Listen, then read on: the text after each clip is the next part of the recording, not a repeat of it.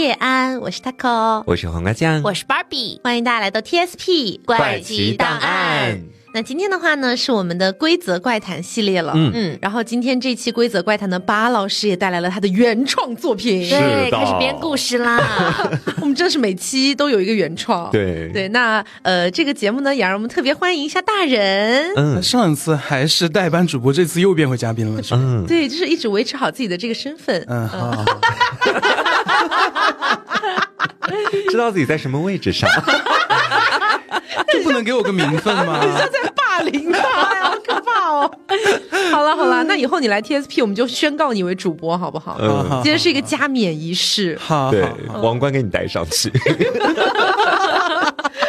那要不我们先请巴老师来介绍一下自己的这篇原创，好不好？好，我这篇原创呢，其实是怎么编的呃就是呃，因为最近出行比较多嘛，嗯。然后就有的时候会有一些就是脑海当中一些小九九，然后我就说，那我就把它编出来吧。然后正好我就说，有些东西呢明说有点儿不太好，嗯。然后所以就这种暗戳戳的戳一下，所以大家听到之后呢，可能会呃，就比如说到一半就已经猜到，就是我想表达的是什么了，嗯。因为本人第一次编故事啊、可能也不是第一次吧，嗯，就 就是可能编的这个呃不，可能就是 创作的水平不是很高，所以说大家见谅啊，见谅了，嗯嗯嗯嗯，就是关于出行的啦，嗯哎，现在都改名字来编故事了，对对对，以后改名叫编笔。凹凸小编了。好，我这篇规则怪谈的名字呢叫做《云端列车旅客守则》。大家好，欢迎来到云端列车，我是本次旅程的乘务长。乘坐本班列车需要遵守以下几条守则：一、本班列车的旅客都是接纳各地旅客的中转列车，全程六个小时。有中转需求的旅客都已经落座，没有中转需求的旅客，请等待任意乘务员的联系，他们会帮助您指引下车的道路。没有被联系的旅客，请不要着急，您还没有到达目的地。二，为了保证您的人身安全，请务必全程戴上我们为您提供的静音耳机。静音耳机会隔绝外界的一切声音，如果您将其摘下，将进入另外一个世界。三，本班列车的路线会经过两个小时的冰天雪地，在这一段旅途开始之后，会有红色衣服的乘务员邀请您下车欣赏雪景，请您务必下车。四，别相信上一条守则。五，本班列车的路线会经过两个小时的风景优美之地，在这一段旅途开始之后，会有黑色衣服乘务员邀请您下车欣赏美景，请您务必下车。六，别相信上一条守则。七，我们的列车没有车载电视，请旅客们自行安排打发时间的活动。您可以打开手机播放自己的音乐和视频，也可以与朋友聊天解闷。八，我们为您准备了各类美食和饮料，请您务必拿出自己的食物与他人共享。不过要注意，不要拿出太过美味的食物哦，不然每一个车厢的旅客都会随着味道追来，您就没得吃喽。当然，您也是一道美食。九，当穿黑色衣服的乘务员跟您说“请下车看风景”，不要相信，立马寻求红色衣服乘务员的帮助。如果没有红色衣服乘务员在场，请您从包里拿出任何一件化妆品，并开始化妆。十，如果没有带化妆品的旅客，请不要忘记第二条。十一，如果您发现您的脚开始有一点点结冰，逐渐蔓延向上，不要担心，这是幻觉，只是红色衣服乘务员不喜欢太高的手机声音给您的幻觉罢了。请继续保持您的动作，直到红色衣服乘务员叫您下车。十二，我们的列车有全时段无休的扫地机器人，它比较喜欢往人和鞋没有连接的座位跑。十三，大家请放心，我们这班列车绝对安全，请遵守并牢记我们的每一条守则。祝您旅途愉快，并成功到达目的地。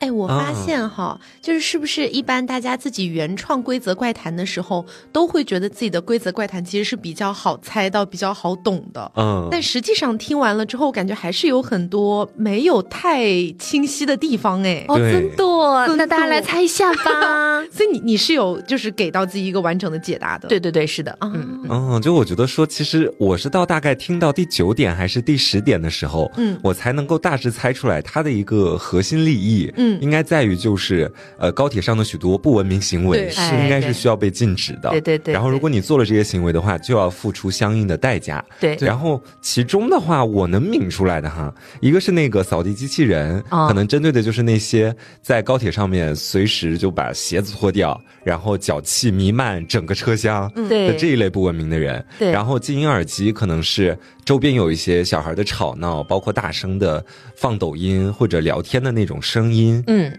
对，他是往这个方向去走的。包括还有第八条，它里面说到，就是说不要拿出太过美味的食物。就的确有人在那个车上会吃那种气味很重的，比如说什么螺蛳粉啊那种，就会让人很、嗯很很不舒服。嗯，那我觉得中间有两个地方其实是我还有一些小疑惑的哦，就是冰天雪地和风景优美之地，然后分别会有红色衣服的乘务员和黑色衣服的乘务员邀请您下车欣赏，然后分别也都说了不要相信这一条。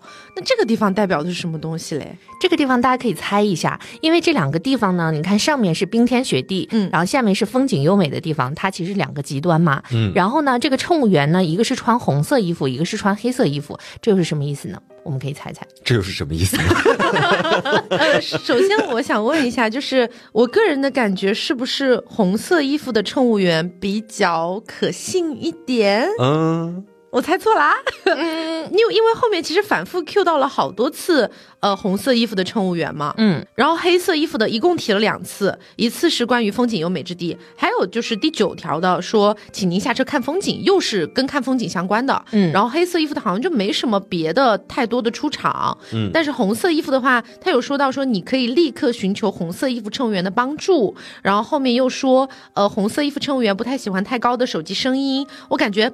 这红色衣服的乘务员不太喜欢太高的声音，就证明红色衣服的乘务员是有在维持车厢里的就秩序的文明秩序的，嗯所以他是不是比较可信一点？呃，差不多是，差不多，其实差不多。这个这个推理是呃往正确方向去走的。嗯就我当时什么呢？因为嗯、就是我当时如果说设置一种乘务员的话，可能有的时候呃，就是怎么说，它它太简单去猜了，所以我就在第九条的时候，我们从这里倒着推嘛。黑色乘务员跟您说下车看风景，那我们推到上面的第。呃，五条，第五条上面说黑色乘务员会请您欣赏驾车美景，对吧？然后那下面请求红色的去帮助。那么这个红色呢，到第三条，它就是邀请您下去看冰天雪地。其实在这个冰天雪地这儿，我设计是什么呢？就是这个地方是那种嗯、在高铁上没有素质的人的一个，就是被丢下去的容身之所。对。哦对，然后呢，在这里呢，红色衣服乘务员会邀请这类人下去，所以从这边推出来呢，红色衣服的乘务员他是好人。啊，啊，对对对，然后下面第呃第五条说。黑色乘务员邀请您欣赏这种风景优美之地，这种我想到说，比如说，呃，那种坏人欺骗小朋友说啊，给你一颗糖吃，然后我们外面，哦呃，我们家里有什么糖果啊什么的，你就过来吧，有种这样的感觉，他有点那种呃欺软怕硬，欺负小朋友，然后所以他就会骗人到达外面这个风景优美的地方。那你如果说就是做了一些他们不喜欢的事情，可能你就要被对，就是对被骗走。所以呢，还是稍微的看一下他们衣服的颜色，哦，嗯，就是好和坏嘛，他们是两个对立的。明白了。所以这个我可以理解为，就是你这段时间出行的次数很多，对然后在出行的过程当中看到了很多不文明行为，积攒了很多的怨气。对，但是我又不敢说。对，然后我在第一条的时候说接纳各地旅客的中转列车，然后说有中转需求的旅客已经落座，没有中转需求的旅客请联系呃乘务员，然后帮您指引下车的道路。其实这个为什么叫云端列车，并且有这一条呢？我是想说，就是其实我当时在写这个的时候，我就想，哎，那嗯，有有没有这么一个地方，有这么样一个世界？它这个里面呢，是大家都是非常文明的一个感觉。那为什么是中转呢？就是这些文明的呢，我们先把它排绝在外，而另外一些可能我们偶然有一些不文明行为的时候，我们把它放到这里，把它当成一个大教室，然后大家来学习一下，到底出行我们应该是一个什么样子的状态。哦，听出来了巧思了啊，，怨气非常重。嗯，我还有个问题想问啊，就是第二条里面他说大家请务必全程带上提供的静音耳机嘛，嗯，但是他在第七条里面又说打开手机播放自己的音乐和视频，然后也可以与朋友聊天解闷儿。这个不是戴上耳机了咋聊天解闷儿呃，这是这样子的啊。啊？第二条呢，保证人身安全，全程戴上静音耳机。这个呢，就是说我们全程要就是默认的说，大家都是稍微安静一点点，对吧？然后到下面呢，我们说也可以与朋友聊天解闷。那这个时候我在这里也没有设置说他有什么呃这个，比如说要邀请你出门去看冰天雪地之类的。那证明说在这个时候，可能你声音低一点也不会被就是呃受到怎样的受到处怎样的处罚但是就是你可以只是这样去做，但你如果说越过这个线，可能就要受到下面的那几条的守则里的规范了。啊，就说只要不是那种高声喧哗，就正常的都是 OK 的。，对对对对对，嗯，嗯是这个意思了。嗯，好的，好正能量啊！巴老师还蛮宽容的。好，那接下来的话呢，我要为大家带来的一篇呢，叫做《古城规则怪谈》。哦，这一篇呢，还是有一些中式的色彩在里面的啊。嗯，亲爱的游客，欢迎来到首里古城，这里拥有悠久的历史、完整的建筑旧址，你可以在此感受历史风情与古典文明。但是进入古城需要遵守如下一些规则：一、进入古镇前，请对古镇门口的老树祭拜，以示尊敬，并许愿让其保护自己。行动时，内心不得有任何杂念与负面消息。二，古镇内建筑皆是百年老式建筑，请不要乱涂乱画，不要随意触摸怪异物品，不要在墙根随地大小便，否则后果自负。三，有纸灰的路面不要踩，干涸的红色液体痕迹与冠状腐朽烂木皆为景观，勿触。四，在古镇内不要与脖子上有细线、皮肤上有裂纹或关节不正常的人交谈。五，一定要在十八点前离开古镇，或者寻找一户人家借宿。尽量找有百岁老人的人家，以及大户人丁兴旺的人家，这些地方安全。六，进入房屋，若看到闺房，一定不要好奇入内，要对着门口打招呼，哪怕没有人。七，晚上无论有任何事，都不得离开房门，哪怕听到门口有人呼救。或门内有人呓语。八，古镇内没有任何古代女子画像，若发现画像，请不要与其对视，尽快离开。若晚上发现床边有画像，请无视并假装睡觉。九，古镇内有许多纸人景观，请勿破坏。纸人不会动，也不会盯着你。不要冒犯他。十，看到红色嫁衣，请尽快远离。若发现被其跟踪，立刻找镇内百岁老人帮忙，一定不要让其碰到，不然你将永远无法摆脱。我听完了这个之后啊，我觉得它确实是有一点那种中式恐怖的氛围在里面的。嗯然后我大致会想象出这样的一个故事的前提哈，我想象的是可能有一个古代的女子在这个古镇里面生活，然后她被迫的嫁给了一个自己并不喜欢的人，嗯可能对方是一个当地比较有名的富豪，就强娶豪夺那一种，然后把她娶到家门里面来之后呢，又不好好的对她，导致她最后就含恨而终，自己就自杀而死了。然后呃，他的怨气就留在了古镇当中，然后可能会对来到古镇这边的游客造成一定的伤害。就算过去了很长的时间，他的这个怨气也没有得到排解。我为什么会这么觉得？就一个是第十条里面有说到，看到红色嫁衣，请尽快远离。然后如果发现被其跟踪，立刻找到百岁老人帮忙。我觉得嫁衣一般就是新娘子的那种装扮嘛，可能刚好就是那个人他在出嫁的时候，也是他当时怨恨的那个怒气值最高的时候。然后为什么要找百岁老人帮忙？我觉得可能是因为，呃，他出嫁这个事情，距离我们到达古镇其实已经过去很久了。然后我们找到百岁老人，说不定这个百岁老人对这个含有怨气的新娘子他是熟悉的，他是知道怎么样才能够去安抚她的情绪，让她不要来索我们的命的。我个人会有一个这样的看法。嗯，我有些基于你这个想法之外的一些小补充。嗯呃，你刚刚不是说到你觉得是这个女的应该是呃被迫嫁给了自己不喜欢的人吗？嗯嗯我觉得在此之上应该是结的阴婚，啊，因为第九条的时候有写到古镇内有许多纸人景观，嗯然后前面还有提到说有纸灰的路面不要踩，然后干涸的红色就其实也就是血，嗯然后还有那种腐烂的棺材，我觉得这些应该全部都是指向这个女的当时结婚的时候嗯所用到的各种各样的器具。那用到的这些器具，其实说白了，一听就是感觉是冥婚的那种感觉。对嗯呃，然后我觉得还有一点就是为什么要找百岁老人啊？大家可以看一下第二条，它的第一句就是古镇内建筑皆是百年老式建筑，嗯。也就是说这个百岁老人，我的一个胡乱猜测，有可能这个百岁老人其实也不单纯是在庇护我们。嗯，，maybe 他就是整个事件的始作俑者，啊。因为他活了一百年了，对。然后所有的建筑也都是一百年前建造的，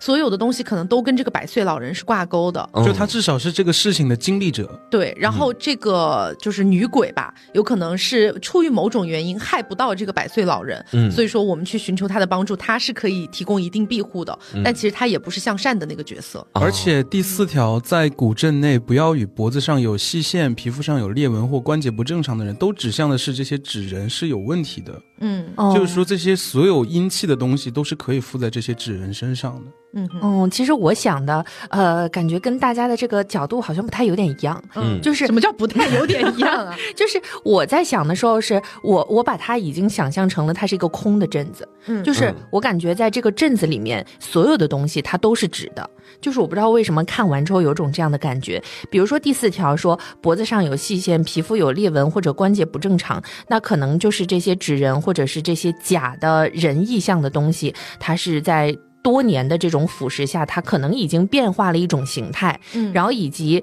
要在十八点前离开古镇，第五条嘛，或者寻寻找一户人家借宿，可能到了晚上，就是这些它会变得更加的光怪陆离，然后就是更为可怕，所以还是提醒不要在这个时间去，并且看什么呃，看到闺房不要好奇入内，哪怕里面没有人，就整个这个镇子给我的感觉它很空旷，可能就是在它空城之前，以前比如说发生过一些呃可怕的一些故事，然后呢，嗯，这里面所有的人都被屠掉了，这种感觉。嗯嗯嗯，就我我我在想的可能是这个，然后我刚才是看到女子这里没有把这个算上去，但刚才听大家分析完说，嗯，好像大家讲的更有道理一点点呢。我还有一个比较可怕的想法，因为就是规则怪谈，一般来说在规则之内会有那种古怪的力量在作祟，导致规则里面是其实是有会害到我们的地方的。嗯嗯但是现在乍一看下来，好像对我们来说都是真很真诚的在告诉我们不要做这些事情。嗯哼然后我细想了一下，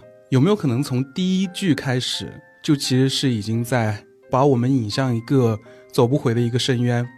我现在就臆想了一下，他说：“请对古镇门口的老树祭拜以示尊敬，并许愿让其保护自己，行动时内心不得有任何杂念与负面消息。”我在想，这个老树有没有可能也是整个镇子的一个始作俑者？一根树精，对，因为树很多的树木的种类在中式的里面，它其实是很阴气的，比如说什么槐树啊、柳树啊，都是很有阴气的一些东西。嗯，我可以理解你的想法，但是我觉得说，如果通篇都是假的的话，那这个规则怪谈存在的意义就有点薄弱了。嗯，就是我觉得规则怪谈里面很少出现，就通篇全是假内容的。对嗯，而且我个人觉得，就是一开头的时候先祭拜一下树木，它起不到什么把我引入局的作用。嗯我个人感觉是这个样子。嗯，嗯或者说大人提到的那个祭拜树木，可能像是某种仪式，嗯，就是说你对他进行了一个祭拜的动作了之后，就仿佛你已经入了这个局了。嗯他是表达的这个意思，而不是说通过祭拜的这个事情来勾引你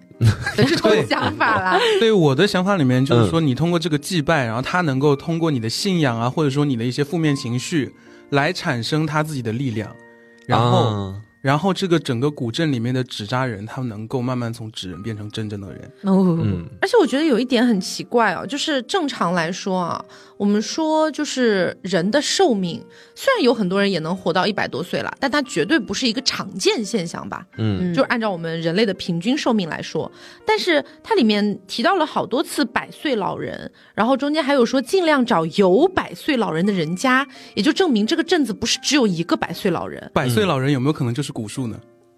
啊啊 百岁老树，什么玩意儿？就通过他汲取的这些力量，他能够长生在那里。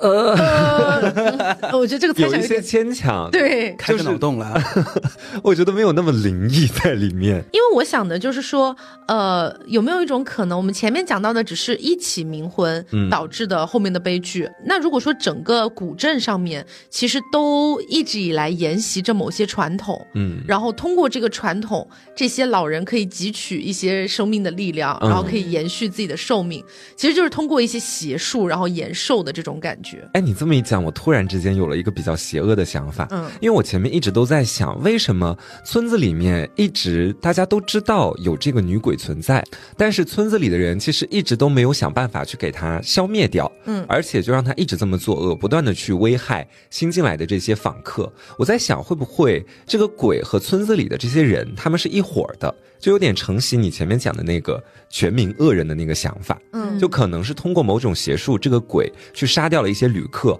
从中汲取一些灵气，然后这种灵气最后又不知道通过怎样的方式反哺到这个村子里面来，嗯让村子里面的村民延年益寿，哦这样子，我觉得这样在我这里是能说通的。我觉得很合理耶。哦我觉得有一些可能吧。嗯，嗯，好，我接下来说的这篇名字叫做《相机使用守则》，梦境相机，也就是截留梦境内照片的相机。在梦中世界所照的照片，醒来后都能在梦境相机里面寻找到。但是，梦境相机并不是完全安全的，它的使用有一套保护措施最大化的规则，请仔细阅读。一，梦境相机无法在现实中使用，只能在梦境中使用。使用方法为：睡觉时将其拿在手中，睡着后即可将相机带入梦内。二，相机无法识别人脸，因此请不要对梦境中的任何人，包括你自己进行拍照。三，相机照的照片不可洗出，也不可上传到其他设备，否则后果自负。四，建议不要对梦境中让视觉缭乱的地方进行拍照，比如说森林、池塘、凌乱的房间等，这样可能会导致误入些什么。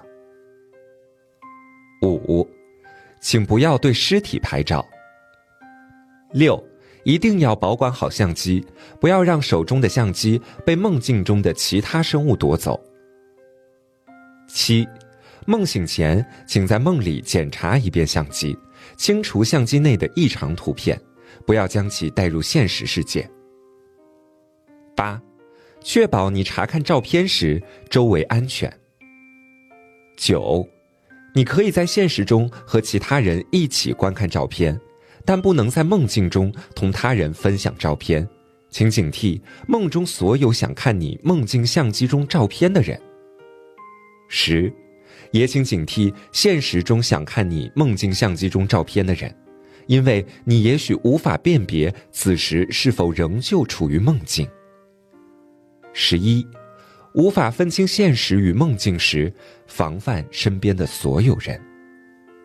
十二，当发现现实世界出现同梦境世界相似的异常，很可能是你使用梦境相机不当造成的。此时，请尽快找出梦境相机中的异常图片并删除。但其实，已经来不及了。嗯，其实我觉得结合他最后一句话哦，嗯，但其实已经来不及了，那就说明其实你从一开始把相机，我我个人感觉啊，嗯从一开始把相机拿在手上准备睡觉的那一刻开始，其实你的这个真实生活就会被受影响了。嗯因为你在梦境里面，就大家肯定会觉得说，哎，我拿到这个梦境相机好新奇哦，多拍点照片吧，有的没的。嗯但是在这个过程当中，即便你严格遵守它的每一条规则，但我觉得一定会有一些纰漏的出现。嗯那这个纰漏出现了之后，本身大家对于比如说出现一些吊诡情节的这种梦境啊，或者是比较混乱的梦境啊，在梦里面你其实是很难分辨说它有多奇怪的。有的时候他做梦就觉得，其实明明是梦到了一个很奇怪的东西，但在梦境里其实是觉得是真实的。对，对，然后久而久之，你就分不清你的现实和梦境。然后呢，我个人觉得梦境相机应该是能通过拍摄梦境里的一些内容，真的影响到现实世界的。嗯所以其实从你拿上那一刻你就完蛋了，啊，我是这种感觉。啊那其实这个东西解释起来，是不是就说，如果说一个人经常做噩梦，然后结果醒来之后，其实很多人是记不清楚自己前一天晚上做梦里面的内容到底是什么，嗯然后就是说，哎，比如说我醒来之后一身冷汗，或者还是感觉惴惴不安的，所以呢，就想要通过某种方式，我来看一下梦里是什么，然后相当于就是呃日有所思夜有所梦，然后我又就是陷入了一个死循环，就一直这样循环着。我白天呢想我晚上可能梦到什么，然后晚上就对这个睡前可能会有点害怕，然后结果醒来又在思考前一天在干什么，所以它这个就是一个相互影响的一个过程呗。而且还有一个点，应该是我觉得梦境里面或许有一些真实存在，或者你也不能叫它真实存在，就是 maybe 存在的一些奇怪的生物，嗯然后他们可能是在另一个空间或者另一个维度什么的，就平行世界的感觉。对，嗯但他们是真实的，可以通过这个梦境相机来到你的现实世界的。对，因为目前来看，目前来看它好像是个单向的通道，但嗯谁说的准呢？如果是双向的，就我们可能会被带到那个世界去，也有可能。嗯，啊，就如果你拍了他们的照片，说不定就给了他们一个通道，让他们来到你的现实世界里面来。因为它里面有在说，一定要保管好相机，不要让手中相机被梦境中的其他生物夺走。一旦被夺走的话，我觉得他们有可能通过这条通道就能够打通两个世界之间的这一这一个渠道，哦，然后到时候就他们可能能够入侵我们的世界，把我们带走都说不定。哦，有可能突然变科幻。因为目前来看下来的话，感觉就是这些梦境里面的生物，他们是具有自己独立意识的，所以说一旦有独立意识的话，就有可能产生对我们有威胁的可能性。就是刚才大人说的这个，我看到了这一句说，相机照出来的照片不可以洗出，也不可以上传到其他设备。那这个有没有可能，如果说洗出来的话，就是把梦里的这些就已经带到现实里，这就是他们在现实呃呈现的这么一种途径呢？然后再结合第四点说，不要对梦境中让视觉缭乱的地方进行拍照。那缭乱这些地方如果拍到，然后结果我们照出来之后再把它洗出来，那是不是就把这些里面这些脏东西也带出来？就直接带到现实世界了。对。嗯，它是一种通往现实这个通道之后的呈现方式嘛？哎，但是我觉得如果是这样讲的话，也有一个小 bug 存在哦，就是刚刚我们讨论的重点好像都放在了要不要洗出来或者上传到别的设备。可是你看后面，就是说，我觉得最点题的应该是第十条，嗯，也请警惕现实中想看你梦境相机中照片的人，因为你也许无法辨别此时是否仍旧处于梦境。就是我觉得作者应该是想表达，你使用这个相机久而久之之后，你会有点分不清现实和梦境。以及就是现实世界有可能会受到梦境相机照出来的照片的影响，嗯，那么这一条有可能产生的问题就是，你或许现在是在梦境里，但是你以为你在现实里，所以你就跟别人分享了照片，结果你就触犯了第九条，就是、呃，你可以在现实中分享，但是不能在梦境中分享，所以你这个地方就已经触犯了的情况下，就有可能会影响到你的现实世界了。嗯。那我觉得洗出来可能只是某一某一个途径而已，嗯。只是其中一种，因为它中间其实强调了好多东西哦，就是不能被夺走，然后相机里的异常图片不能带入现实，然后确保你看照片的时候周围要安全，它有很多很多的强规则在限制你使用梦境相机的一些方式，嗯。所以我觉得洗出来 maybe 只是其中一个带出来的途径而已。嗯，嗯，感觉能够从梦境相机的手上逃出升天的方式，就是不要带着它入睡。对，对，不然的话你就会进入到最后一句啊，其实已经来不及了。对，就它很明显是个双刃剑。嗯，好，那接下来到我，我今天给大家带来的是数学考试规则怪谈。叮咚，叮咚，一阵悦耳的铃声响起，接着广播里传来了一则播报：同学们，欢迎来到数学市场，预祝你们都考出自己理想的成绩。此外，为了你们的安全，监考老师会给你们每人发一张数学考试规则，请务必仔细阅读。一，数学考试将在十三点二十分准时开始，结束时间为十五点整，可以提前交卷，但请不要迟到二十分钟以上，否则千万不要进入。二，拿到试卷后，在问卷的左上角用红笔画一个禁止标志，并向他点头。三，不要提前动笔，如果时间没到提前写了，请向监考老师再拿一张试卷，之后一定要把原卷揉成团放进抽屉里。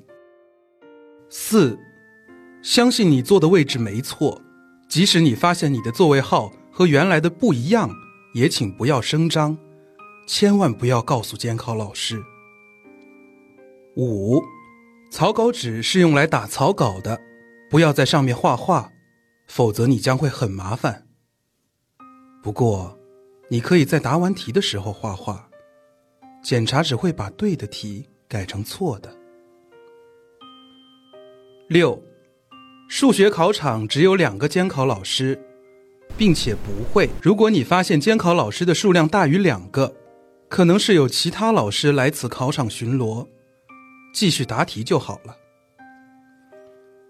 七，这里的学生素质很高，你的后桌不会在考试期间呼唤你，你只是因为太紧张幻听罢了。八，如果你听到隐约的报答案的声音，并且无法找到声音的来源，不要报告监考老师，立刻闭上眼睛，直到此声音消失。九，圆规是用来画圆的，不要用圆规的尖端扎橡皮或者刻桌子，否则你将会听到尖叫声。十，不要抄袭或者互传纸条，否则我们将不能保证你看到的会是什么。十一，如果你不小心忘带某样文具，告知监考老师让他帮你借，但是请拒绝他递过来的红色文具，并重新借一个。十二，数学试卷一共有二十三道题，并且经过严格的二检，不存在缺题、漏题或者顺序错乱。如果你遇到了问题试卷，放弃这次考试，立刻离开，你不会被责怪。十三，考试期间不要好奇抽屉里有什么，不要往抽屉里看。实在忍不住，可以稍微看一眼，里面没有什么奇怪的东西。十四，时刻注意保管好自己的准考证，并且反复核对自己的个人信息。十五，你以为你真的在考试吗？以上就是数学考试的规则，希望同学们严格遵守这些规则，考出一个理想的成绩，加油！这张规则的背后有两行隐隐约约的手写字迹。这里根本不是数学考场，这里到底是哪里？我现在好乱，我真的是在数学考试吗？啊！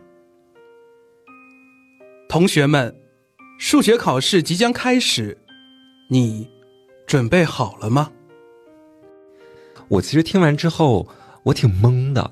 但是呢，我这边有一个直案很扯，但是 就说出来大家共同乐一乐的 这个想法吧，算是。就是因为我个人觉得哈，这里面的规则它。不奇怪，说的没啥问题。从某种角度上来讲，对它确实是一个正常的考场，你应该要去遵守的一些规则。就比如是说，在开考之前，你不要在试卷上动笔，然后还有就是草稿纸是用来打草稿的，嗯啊，你不要在上面画画，因为你要认真考试嘛。还有一些别的东西，所以我就会在想，这个怪谈里面的我们的那个所谓的他，他会不会就在进行的是一场？有关于考试文明准则的一场考试，就如果谁违反了考试文明的话，就可能会被他同化，亦或者是消灭掉什么的。因为我个人觉得他制定的这些规则，确实是一个你认真正儿八经考试的人应该要去做到的事情。对，尤其有一句话说，检查只会把对的题改成错的。我觉得这个大家都经历过吧？本来选了 B，然后后来改成了 A，改成了 D，最后发现正确答案还是 B。所以说，所以说大家的感想就是说，这篇应该是作者就是饱受考试的摧残，然后写出来让大家就文明考试这个意思。对，还有他第十四条，时刻注意保管好自己的准考证。经常大家考试的时候，准考证就不见了。对，然后第二条的时候，你要先画一个那个符号，就是我允许你现在开始监督我了，就大概是表示这个意思吧。哦，我在中间还看到说，这里的学生素质很高，后桌不会在考试期间呼唤你，或者说隐约的报答案的声音。那这些就是作弊的那些声音源头嘛？那在平时考试里也有很多啊。这个为了避免就是作弊被抓，然后这这这听他的也没错。所以说，我们得出了一个结论，就是在这个规则怪谈底下，就是别管他是干什么吧，嗯。就是我们只要呃，他不是有那个时间限制嘛，就是说呃十三点二十分准时开始，好，我们只要这个时候坐上去，然后在打了铃之后，我们再开始动笔，嗯。哪怕随便动一下，然后我们马上就是退场，就是哎离开，哎考个零分没关系，保命了是吗？对，而且我觉得这个他其实有点完美主义那种感觉，就是他觉得圆规它只能用来画圆，不能用来去刻桌子或者扎橡皮。这本身其实也没有什么错误嘛，因为圆圆规它本来就应该是来画圆的。那你如果是刻了桌子或者扎了橡皮，他可能就会觉得很崩溃，他就会发出尖叫，然后他以此来反馈给你。哦，虽然我不知道，就是你违反了这些规则，你接下来会收获到怎么样一个结果？你会收获到考试之神的惩罚，会给你记十本五三这个意思。挺迷的，反正。你现在刻下的东西，都是以后学弟学妹们他们看到的答案了。所以可能就是在这个作者之前的考试生涯当中，有很多人可能会交头接耳啊，然后互传纸条啊，嗯然后抄答案啊什么的，然后给他搞得很逼溃、很烦。对，或者课桌子有很多声音，然后影响了作者考试。然后作者要告诉大家，考试要文明。对所以我们的创作思路可能是一样的。就跟巴老师的利益是一样的。对对对啦，好，那接下来呢，就带来今天的最后一篇规则怪谈了。嗯，它的名字呢叫做《面馆规则怪谈》。哦，欢迎来到本市销量第一的面馆。本馆面条种类繁多，有着独有的擀面制面技艺，你无论点哪一种都美味无穷。不过，在进入面馆后，请遵守本店规则：一，本馆不提供加面、加肉、加蛋等服务，每人进店仅限购一碗，请见谅。二，本店不提供酒水，也不允许携带其他食物或饮品入店。如有需要，我们可为您提供面汤或肉汤，且需额外消费。三，柜台不售卖零食。如有人向你推销非本店售卖的小吃，请立即将他赶出本店。四，吃面时要先喝汤，再吃肉。若顺序不对，你将无法享受到极致的美味。五，浪费是可耻的。离店时，请注意一定要将碗中的面吃干净，汤也要一滴不剩。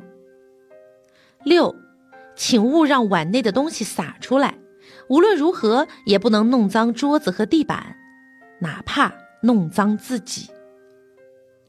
七，碗内的面软糯可口，不会蠕动，不会发出怪味儿。如果吃到未煮熟的面，可以捣碎它。八，千万不要吃碗里的肉。本店的肉取自新鲜材料，肉质软烂、滑嫩无比，能让你的舌头体会到如美女亲吻般的感受。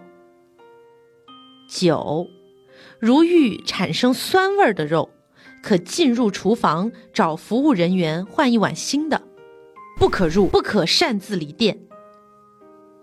十，本店不存在任何素食，也不存在面食，我们保证你将品尝到最美味的肉糜。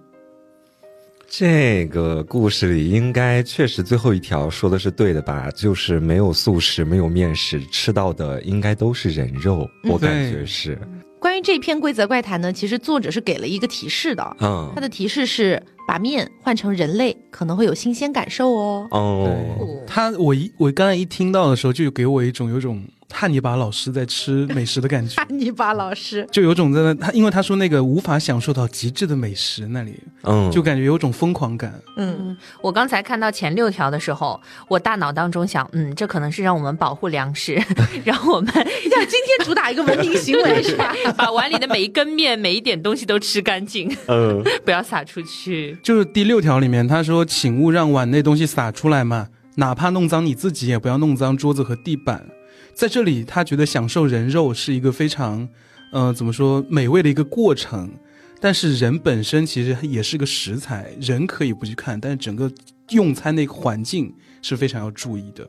而且其实我觉得这条规则怪谈，呃，第七条还蛮就是直接的。嗯他不是说那个如果吃到没有煮熟的面可以捣碎它嘛？嗯，然后结合上作者说的面等于人类，那就是。给他弄死。哎，还没弄死呢，你就把我把它弄死吧。就哎像敲鱼一样把它敲晕。对，天哪，不过我觉得说起来的话，这篇规则怪谈还算是比较好理解的一篇了。嗯对他给的挺直的。对，嗯指向性很明确，就是这不是面馆，这是一家吃人肉的，嗯嗯一家这个人肉馆。然后每一位来品尝的呢，都是汉尼拔老师。对对为了享受到人肉的极致美味，所以大家要先喝汤哦。那嗯汤肯定就是血液嘛。啊，原汤化原食。哎，对哎，好可怕呀！对，然后大家先喝一点这个血液吧，嗯先品尝一下，然后我们再吃肉，要做足仪式感那种。，对对对，嗯好，那今天的话呢，给大家一共带来了五篇规则怪谈，其中有一篇呢、是我们巴老师的一个原创。哦谢谢大家的支持。嗯，感谢编笔。凹凸小编，好，那如果对我们今天所提到的这几篇规则怪谈也有一些自己想要讨论和分享的部分的话呢，也可以在评论区跟我们一起聊一聊。嗯，那我们今天的节目差不多就是到这里啦，我是 taco，我是黄瓜酱，我是边比，我是大人。那我们下周再见，拜拜。